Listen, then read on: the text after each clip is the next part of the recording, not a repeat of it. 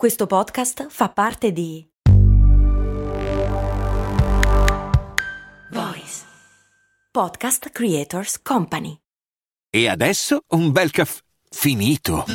Perché rischiare di rimanere senza caffè quando puoi abbonarti a Caffè Borbone? Prezzi vantaggiosi, costi di spedizione inclusi, tante possibilità di personalizzazione e l'abbonamento lo sospendi quando vuoi. Decidi tu la frequenza, la qualità, scegli tra le cialde e capsule compatibili e crea il tuo mix di gusti e miscele. Mai più senza caffè con l'abbonamento Caffè Borbone. Tutte le info su caffèborbone.com. Vindolanda è un sito archeologico del Regno Unito, un patrimonio dell'umanità secondo l'UNESCO. Si tratta dei resti di un forte, costruito per le truppe romane di stanza in Britannia, costruito per ordine di Gneo Giulio Agricola nel 79 d.C. Ospitava complessivamente circa un migliaio di persone. Oggi, accanto alle rovine, sorge un museo che raccoglie i moltissimi oggetti trovati nel forte. Sono soprattutto armi, ok, ma anche cose di uso molto comune oggetti perfettamente conservati grazie alle eccezionali condizioni del terreno.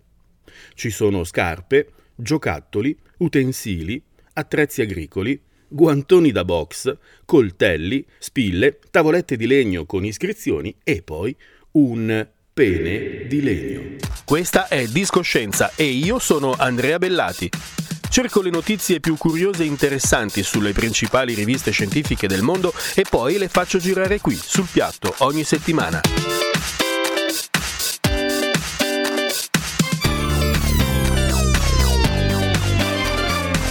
Discoscienza, la scienza suona bene. Suona bene. Sì, sì, proprio un pene, un fallo di legno. Scolpito in legno di frassino, il pene di Vindolanda è la rappresentazione molto fedele di un fallo eretto lungo 16 cm. Ha una base cilindrica, ampia e convessa, è privo di testicoli, ma ha un glande ben distinto e definito. Per vederlo cliccate sul link che metto in sinossi. Punta ad Antiquity, la rivista dell'Università di Cambridge. È pieno di foto, guardatelo perché è davvero molto molto realistico. Il fallo di legno di Vindolanda è stato trovato nel 1992 e risale a quasi 2000 anni fa. Ultimamente è stato sottoposto a minuziose analisi da parte degli archeologi inglesi e lo hanno fatto per rispondere ad un'unica importante domanda. A cosa serviva? Le rappresentazioni dei falli erano molto comuni nel mondo romano e anche in quello greco si trovano spesso raffigurati in mosaici, dipinti ad affresco o su vasi di ceramica, incisi sulle pareti delle case o su altre superfici. Se ne trovano sulle pietre che delineavano le strade, in rilievo a tutto tondo, cioè vere e proprie statuine a forma di pisello. Se avete visitato Pompei avrete certamente notato il gran numero di peni disegnati o scolpiti in giro per le strade e per le case. C'erano anche falli da indossare e portare sempre con sé. Erano amuleti in metallo, pietra oppure osso, raramente erano anche in ceramica. Occhio malocchio, prezzemole finocchio. E come battizzo contro il malocchio. Erano portafortuna che più avanti nel tempo il pudore ha trasformato nel corno della tradizione partenopea. Corno che rappresenta il pene eretto del dio Priapo uno che non aveva bisogno delle pillolette blu e che era il protettore della fertilità e della prosperità. Con il peperoncino, e un po' di insalata mi protegge la Madonna dell'Ingoroneta. E i peni di legno? Beh, se ne trovano pochi, ma il motivo è che il legno è un materiale fragile che si decompone facilmente. Quindi potevano essere comuni tanto quanto gli altri falli fatti di, di ferro o di pietra. Ma perché le raffigurazioni del pene o comunque in generale delle, degli atti sessuali erano così frequenti nell'antichità? L'ho chiesto ad Elisa. Nel risponderti, ovviamente già stiamo escludendo l'iconografia sessuale dalla valenza non propriamente erotica. Intendo dire, nella quale il significante veicola un significato apotropaico, rituale, religioso o altro. Ma invece io ecco, so che andiamo a parlare proprio della raffigurazione di amplessi e pratiche sessuali veri e propri. E anche qui comunque entriamo in un mondo variegato. riferimenti ad episodi del mito, accoppiamenti grotteschi e goliardici con animali o figure deformi, nani, pigmei o figure caricaturali di attori. E poi quelle raffigurazioni davvero erotiche, sensuali, esteticamente attraenti di amplessi, solitamente a due, talvolta ma più raramente a tre o più, e solitamente tra un uomo e una donna, talvolta tra uomini, mentre sono rarissime davvero le scene di sesso saffico. Um, I supporti, i veicoli ecco, di tali raffigurazioni sono per lo più la ceramica greca e poi dal mondo romano lucerne, medaglioni, specchi, gemme. È impossibile essere esaustivi. E ad ogni modo sono immagini che raccontano un elemento ben presente nella vita, un elemento di bellezza, piacere e intrattenimento. A volte poi abbiamo proprio un collegamento più stretto tra la raffigurazione, scusatemi, dell'atto e la pratica reale dello stesso. Eh, qui faccio riferimento alle rappresentazioni in affresco, su quadretti, restituiti, con qualche eccezione, quasi esclusivamente dalla città di Pompei o dalle altre città vesuviane.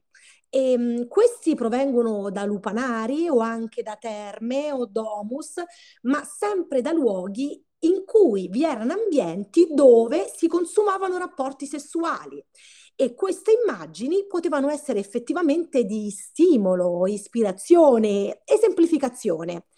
E come non far riferimento, parlando di iconografia erotica stricto sensuale spintrie, si trattava di oggetti paranumismatici, intendo dire gettoni in bronzo, con rappresentazioni di pratiche erotiche, tradizionalmente um, ritenute tessere utilizzate per il pagamento delle prestazioni di prostitute o prostituti.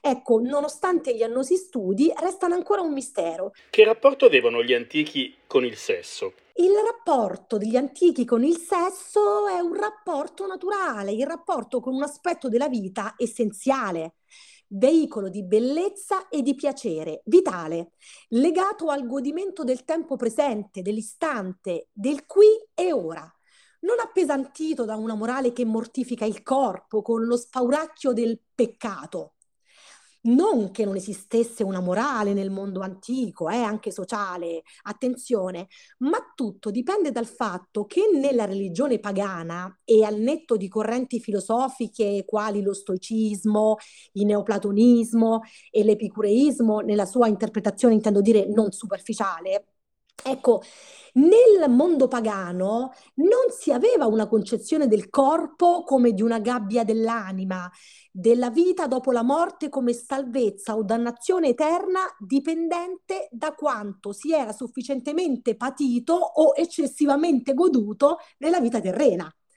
Perché la vita terrena è l'unica cosa che l'uomo possedeva davvero, come il suo essere in carne ed ossa, avere istinti da soddisfare, momenti piacevoli da vivere ed una società di cui far parte, con un'etica e delle regole presenti e ben definite, una società che comunque non riteneva di per sé il sesso scabroso. Qui poi uno va ad immaginare un mondo di perdizione fuori controllo, ma non è così.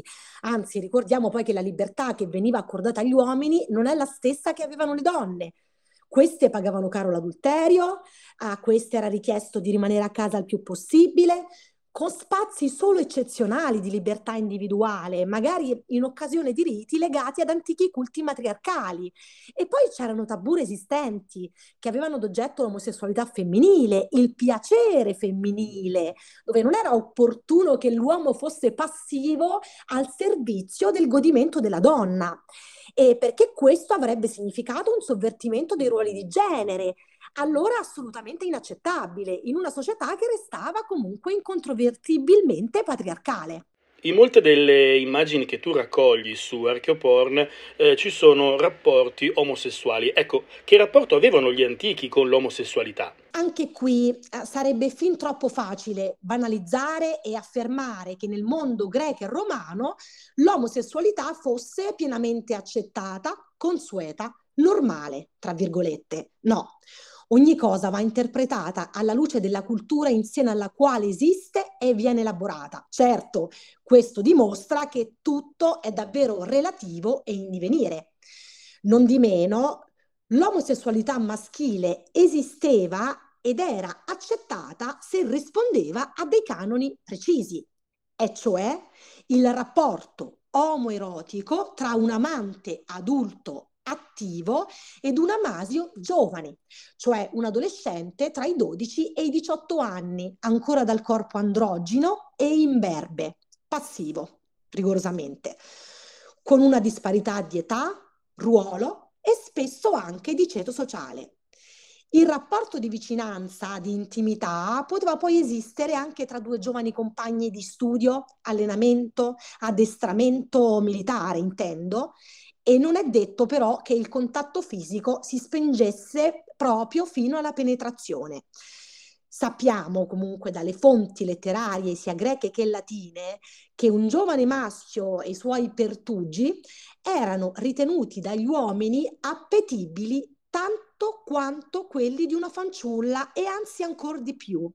E soprattutto che la virilità di un uomo, il suo senso ecco, virile, non veniva inficiato dall'avere rapporti intimi con un essere umano del suo stesso sesso, quanto piuttosto dal prestarsi a pratiche passive, tra queste anche il cunnilingus praticato ad una donna, mm, per dire. E, ehm, soprattutto poi nella cultura greca il rapporto anche erotico tra due sodali, magari guerrieri, poteva anche avere valore formativo e aggiungere valore in termini di coraggio, lealtà, vigore. Eh, per esempio, una volta abbiamo raccontato su Archeoporn della sacra banda di Tebe, formata da 150 coppie di soldati amanti ehm, che si batterono strenuamente contro Filippo II nella battaglia di Cheronea del 338 a.C. Poi, per concludere, eh, questo, eh, sia riferimento alla Grecia che a Roma, un uomo poi da sposato poteva continuare a eh, ricavare piacere da un altro uomo, ma si trattava comunque di schiavetti domestici o comunque da ragazzi di rango inferiore e questo non vuol dire che comunque fosse accettata l'omosessualità, intendo dire come relazione tra due uomini, magari entrambi adulti o conviventi in via ufficiale. Questo no, così come non era neppure da prendere in considerazione l'omosessualità femminile. Allora, io sono Elisa Mancini di Archeoporn, eh, un progetto che si occupa di iconografia erotica nell'arte antica e per adesso il mio nostro canale eh, di comunicazione principale è la nostra pagina Instagram archeop.rn.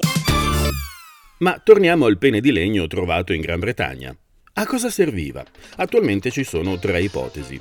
La prima era un pestello usato in cucina per preparare ingredienti di qualche ricetta. Oppure serviva per produrre farmaci, magari per favorire la fertilità o la potenza sessuale.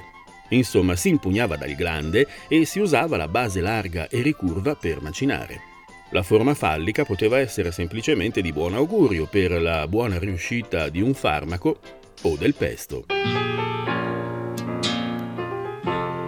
Berlin, Berlin, Berlin.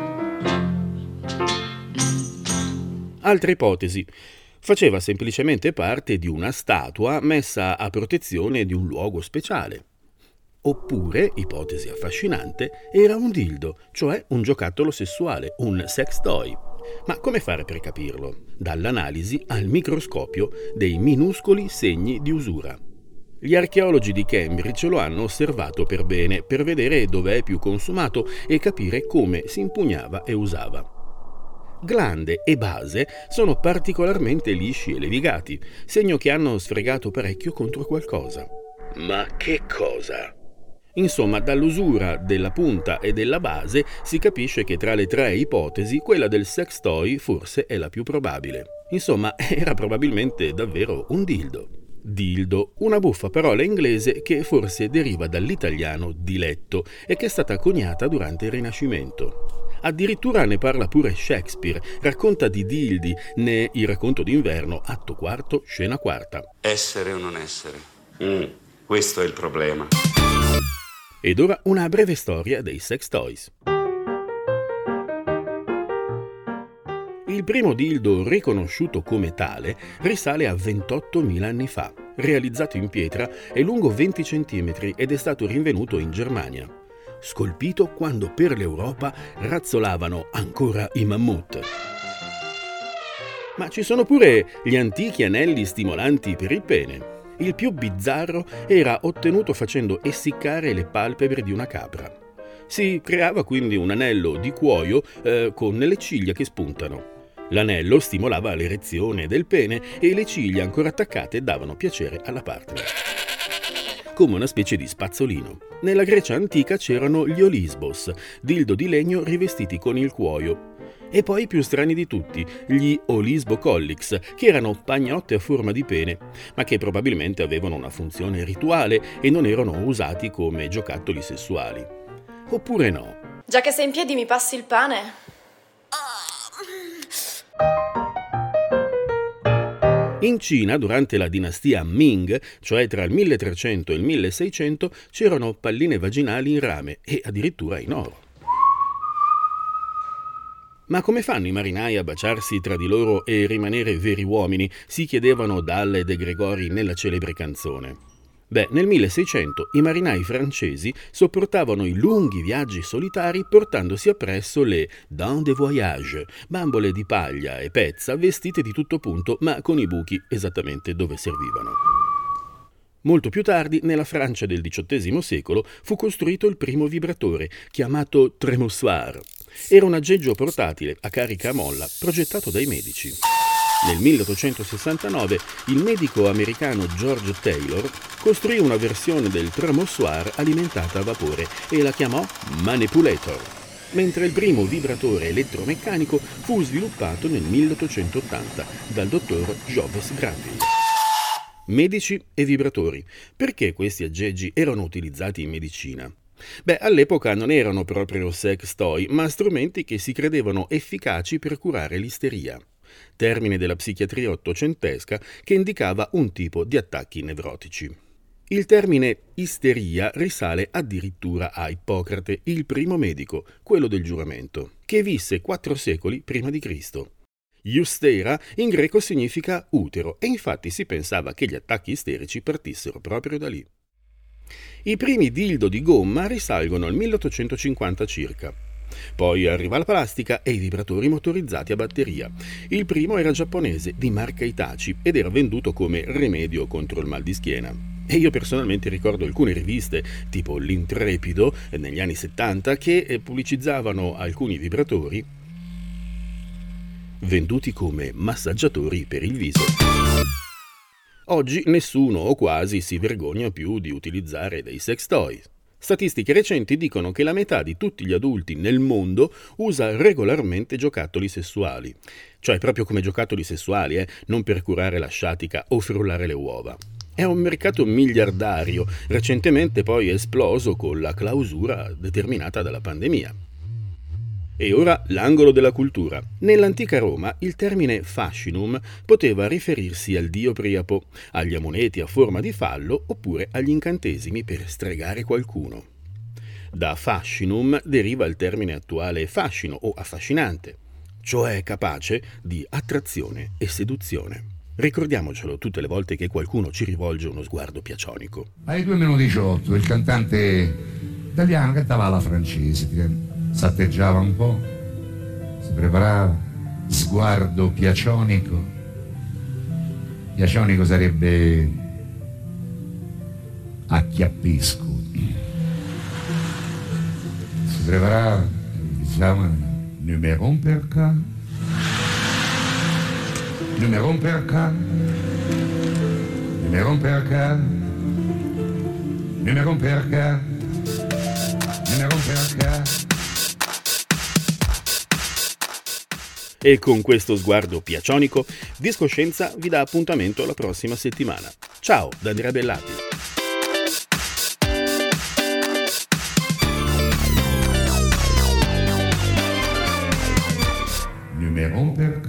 Hiring for your small business? If you're not looking for professionals on LinkedIn, you're looking in the wrong place. That's like looking for your car keys in a fish tank. LinkedIn helps you hire professionals you can't find anywhere else, even those who aren't actively searching for a new job but might be open to the perfect role. In a given month, over 70% of LinkedIn users don't even visit other leading job sites. So start looking in the right place. With LinkedIn, you can hire professionals like a professional. Post your free job on linkedin.com slash people today.